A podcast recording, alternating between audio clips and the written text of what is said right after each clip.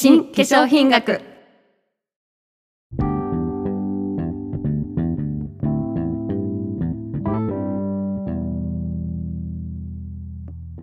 こんにちは江口まりです。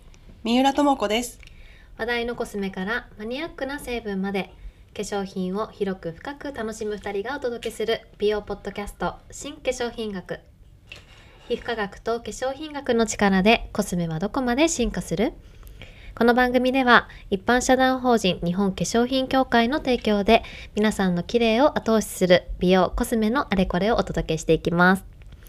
ともこさん今日はですね、はい私たちが大好きな皆さんの美容の常識を覆す知ってほしい美容コスメの本当をお届けしようと思ってます。はい。前回は17回目の時にうん。日焼け対策についてねお話をして、はい。えそうだったの？っていうその一般の認識と実際のギャップを埋めていくべく頑張ろうと決意表明をしまして、そうなんですよ。消費者ファーストで役に立つ正しい情報を届けることを私たちミッションとしていますので、そうです。はい、今日も頑張っていきましょう。はい。今日のテーマは何ですか？はい、今日のテーマは、肌をツルツルにするピーリングで老けるって知ってる？いや今日もね老ける。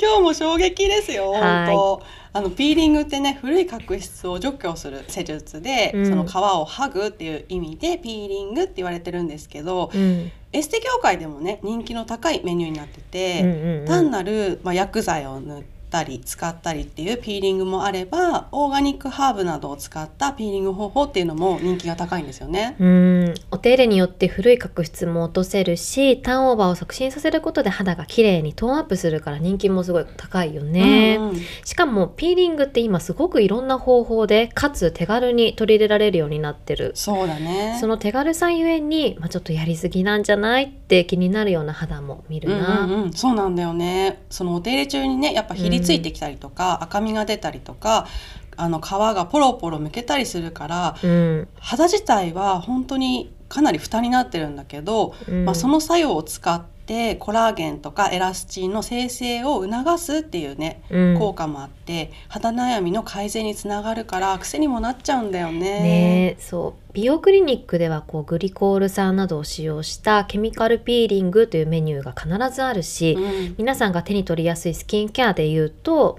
まあ、AHA うん。フルーツ酸であったりとか、うん。乳酸を配合した石鹸や拭き取り化粧水。うん。あとは酵素洗顔スクラブ剤ゴマージュ貼って剥がすタイプのパックなどもあるし、うんうん。あとはねあの今だとすごく使ってる人が多いなと思うのが、うん。クリニック専売のレチノール配合スキンケア、ねえうん。わ、かる。よく見るよね。見る。もう、うん、その浸透させて剥離を促すってタイプのピーリングだよね、レチノール配合のアイテムってここ数年でやっぱすごく流行ったし、うん。あと濃度別での展開っていうのもすごく多くて、うん、SNS だとね使いこなし術的な情報もたくさんねうん出てたよね。やっぱりあのコロナでね、うん。お家の時間だったりとかそのおうちケアっていうのが、うん、外に出るにもマスクをしてるっていうのもあるし、うん。皮がむけたとしても目立たないうんうん。見ないっていうところうで、ん。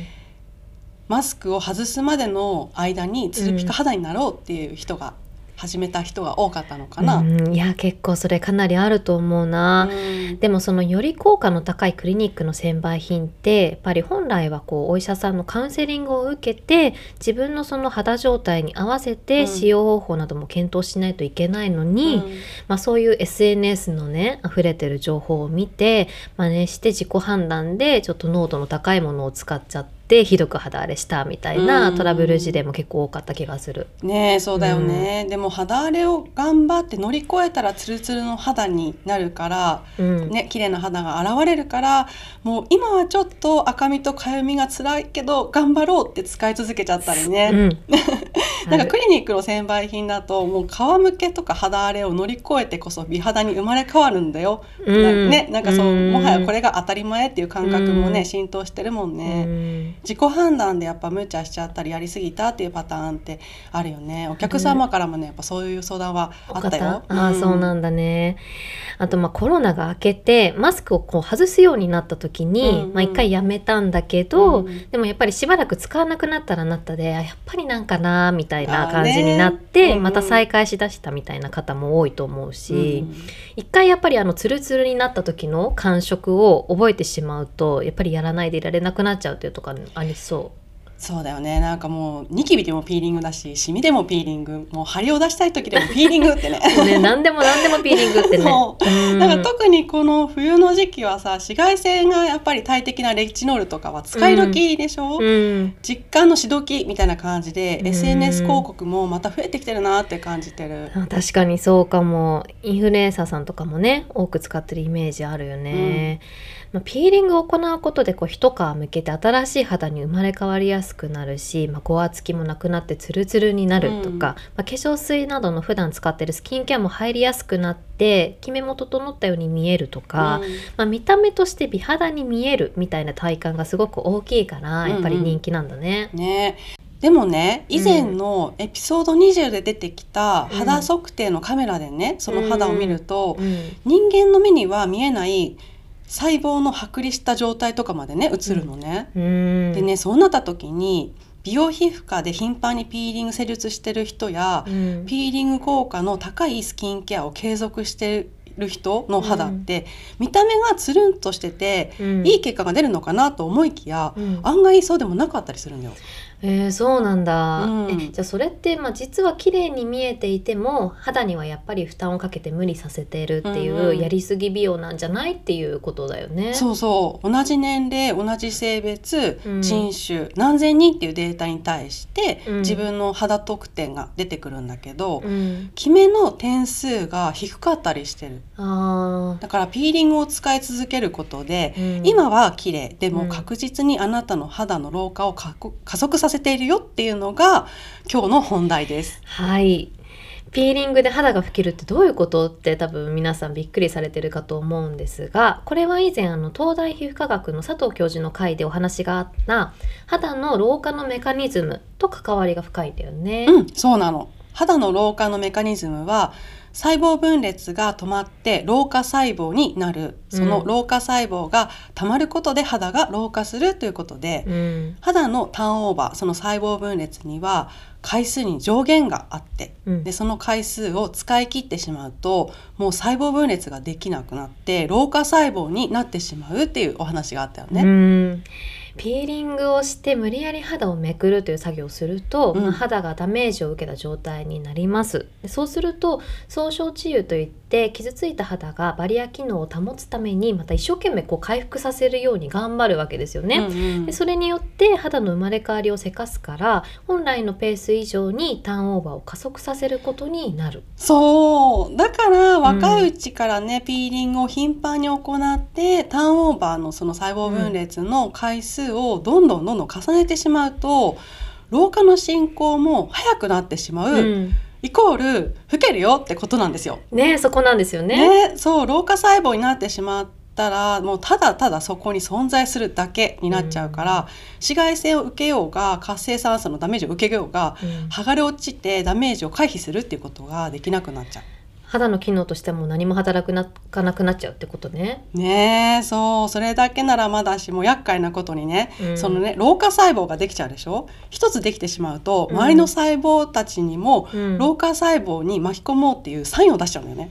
うんで分裂しないからもう肌もごわついたりキメがなくなったり化粧水も浸透しないし色素も濃くなっちゃうし、うんもうねいいことなんて一つもないのよ い。やショックだよね。いやこれ私たちもあの初めて聞いた時に衝撃を受けたけど、うんいやまさかその肌の細胞分裂に回数制限があるなんて皆さん考えもしないと思うの。そうだよねねみんなわからないと思う。ねでそれにまあきっとほとんどの方はやっぱり細胞って、まあ、全体的に年を取ると老化が進む、うん。で年齢とともに徐々にターンオーバーも遅くなるっていうふうに思ってるんじゃないかなっって。でも私たちもその佐藤教授のお話でねそんな認識を正していただいたよね。ねえそうだよね、うん。細胞分裂の回数を使い切ることで老化細胞は若くてもできてしまうっていう、うん。そしてそれが蓄積あとは占める割合が増えていくっていうことが老化につながる、ということはピーリングは細胞分裂の使い切りを早めるような作業になってしまうっていうわけで。ねえ良かれと思ってやってるピーリングが肌の老化の進行に加担することになってると思ったらねちょっと考えちゃうな。それにさそもそもピーリングした後の肌ってね、バリア機能もかなり弱まった状態じゃない、わかる。クリニックのケミカルピーリングとかも薬剤によって刺激の強いものもあるし施術後はかなりこう乾燥しやすかったりとかしばらく赤みが残ったりとかもねねえする。するよね。でさそんな時の洗顔料とかね、うん。肌に触れるタオルとか、うん。大丈夫かなって考えると結構ゾッとしちゃう。うん、そうだね。洗顔料の話も少し前にしたけれど、うんうん。比較的こう家庭用の洗顔料ってチューブタイプの洗顔料がまあ多いっていうところで、うんうんまあ、その多くが刺激にもなりやすいアルカリ性だしね。そうそうそう。さらにその後柔軟剤を使ったタオルで、うん。拭いたりしたらうね、ん。柔軟剤に使われている界面活性剤って実はね刺激が強いものだからね、そうそう、ね赤みやかゆみも引き起こしやすくなっちゃうし、うん。相当肌にとってはトラブルのもとだなって、うん。なんか皆さんご存知かな、うん。本当にこのポッドキャストね聞いて気づいてほしいね。ね本当知っていただきたい結論としてはじゃあ若いうちからの過剰なピーリングはやめた方がいい気をつけたい方がいいですよっていうことだよね。うんうん。若いうちはあんまりね感じてないと思うけどまあ私ぐらいのね更年期に差し掛かってくるとそのぐらいの年齢になるとね外側だからのダメージだけじゃなくてね、うん、内側も乱れてね、肌に現れてくるでしょ、まあいろいろね ね。出てくるのよ私自身なんてもうエステティシャンってこともあって、うん自分がやっぱ実験台だったし、うんあとは他のスタッフさんの練習台になるっていうこともすごく多かったから、ああそっかそっか。もうピーリングする以前に、うん過去の摩擦はだいぶ受けてしまってた肌なんだよね。ああそっか でも全然そんな感じ受けないけどね。いやもうね最近はね、うんいろいろ外側からも内側からも頑張っててもやっぱ夕方ってくすみがねしんどくなってくるし、うんあと一箇所傷ができたとか、うんうんなんか吹き出物ができたとしても、もうただでさえ回復するのに何日も何週間もかかってくるの。時間がね。で うんターンオーバーしない細胞が多くなればもはやそれ回復どころかあとは傷やシミとして残るしかないもんね。ああ。残念よね。うんなんかそうそうなるよねってなんか納得しちゃうと、うん。うんなんか改めてちょっと怖くなってしまうよね、うん。なんか未来の肌のことをそうやって考えたら、うん。ピーリングはターンオーバーが滞ってこう角質が厚くなっちゃってっていう時とか本当に必要な時だけ取り入れるっていうのがすごい大事だね。そうだね。そしてまあ日頃は内側から健康な肌を育てるケアっていうところに注力した方がいいんじゃないかなって思います、うん、そうだね思う。例えば、まあ、紫外線対策、うんまあ、これも結構ポッドキャストでお話ししてるけれども、うんうん紫外線対策しっかり行うとか肌の pH バランス整えるとか、そうだね。ね、あと繊維が細胞を活性化させる、まあ、これもお話ししてきたことあったけど、そう、ね、この辺り本当にあの合わせて聞いていただきたいなって思います。本当だよね、うん。だいぶ思いを込めて話してるよね。そうだね、あとはああのバリア機能を保つためにうん。こすらない、うん、あと界面活性剤の種類に気をつけるとか、うん。肌はタンパク質とかね元のそのアミノ酸っていうのから作られてくるから、うん。栄養をちゃんと届けられるようなインナーケアとか、うん。レチノールも脂溶性ビタミン A だから、うん。日頃の食事を見直してあげるっていうこともやっぱ大事だよね。本当。やっぱりね毎日の積み重ねっていうのがやっぱ一番大きいし、うん。まあ、これを聞いて今のですぐ実践できるなっていうこともきっとたくさんあると思うので、うん。皆さんにもぜひ意識してみてほしいなってうん、思う。思いますね。あとねなんかここまで聞いてくださっててやっぱピーリングをね繰り返してた方なんかは、えそうなんだちょっと不安になったなみたいなうん。方もいあるかもしれない。ので。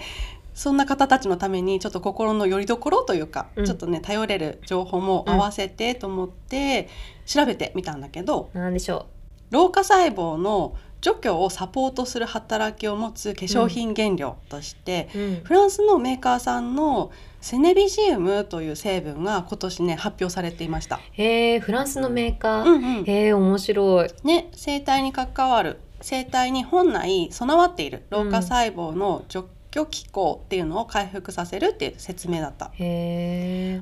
あとは東大チームががん免疫治療薬オプジーボの投与で老化細胞が減ったという研究が発表されていた。うーん。結構老化細胞を除去する方法っていうのはこれまでにもやっぱりあるんだね。うんうんでもその老化細胞自体を若返らせるっていう作用を持つものはこれまでなかった。うんでそれを CBD が持っているっていうことが分かったっていう世界初の成果がうん東大皮膚科と日本化粧品協会によって設立された臨床カンナビノイド学講座によって示されたんだよね。ね改めてすごいよねえ。ねそんな作用も聞いたことなかったし、うん想像を超えてきたよね。本当に。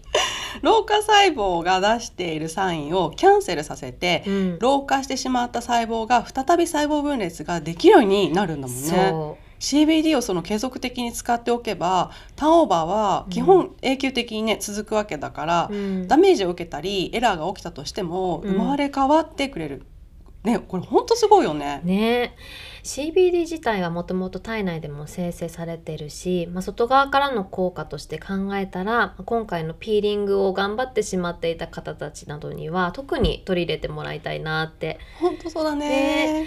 この CBD の持つ若返り作用を臨床カンナビノイド学講座の講座長吉崎先生のご指導のもと発表された川辺先生は今どのように肌に浸透させていくかというところで、まあ、リポソームにしてみようという研究に着手されているからそれもすごく楽しみだようんね。うんね早くエビデンスに基づいた有効性の高い製品をね使いたいね。使いたい楽しみです。はい。そして、そんな最新の研究成果に触れられる臨床カンナビノイド学講座の第2回シンポジウムが2月17日土曜日に開催されることとなりました。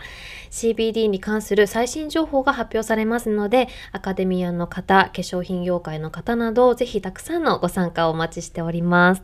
はい、またその後2月20日火曜日から22日木曜日は東京ビッグサイトで開催される健康博覧会2024にも出展いたします。こちらもご期待ください。はい。ということで本日は知ってほしい美容コスメの本とピーリングで老けるって知ってるをテーマにお届けいたしました。皆様お聞きいただきありがとうございました。このポッドキャスト新化粧品学は毎週月曜日に新しいエピソードが配信されます。番組を気に入ってくださった方はぜひフォローと拡散をお願いします。化粧品のこんな話が聞きたいというコメントや感想、ご質問は概要欄に記載のあるメールフォームからどしどしお寄せください。お待ちしております。エビデンスをフェアな立場で医学と科学に基づき発信。毎週月曜日は新化粧品学。また来週です。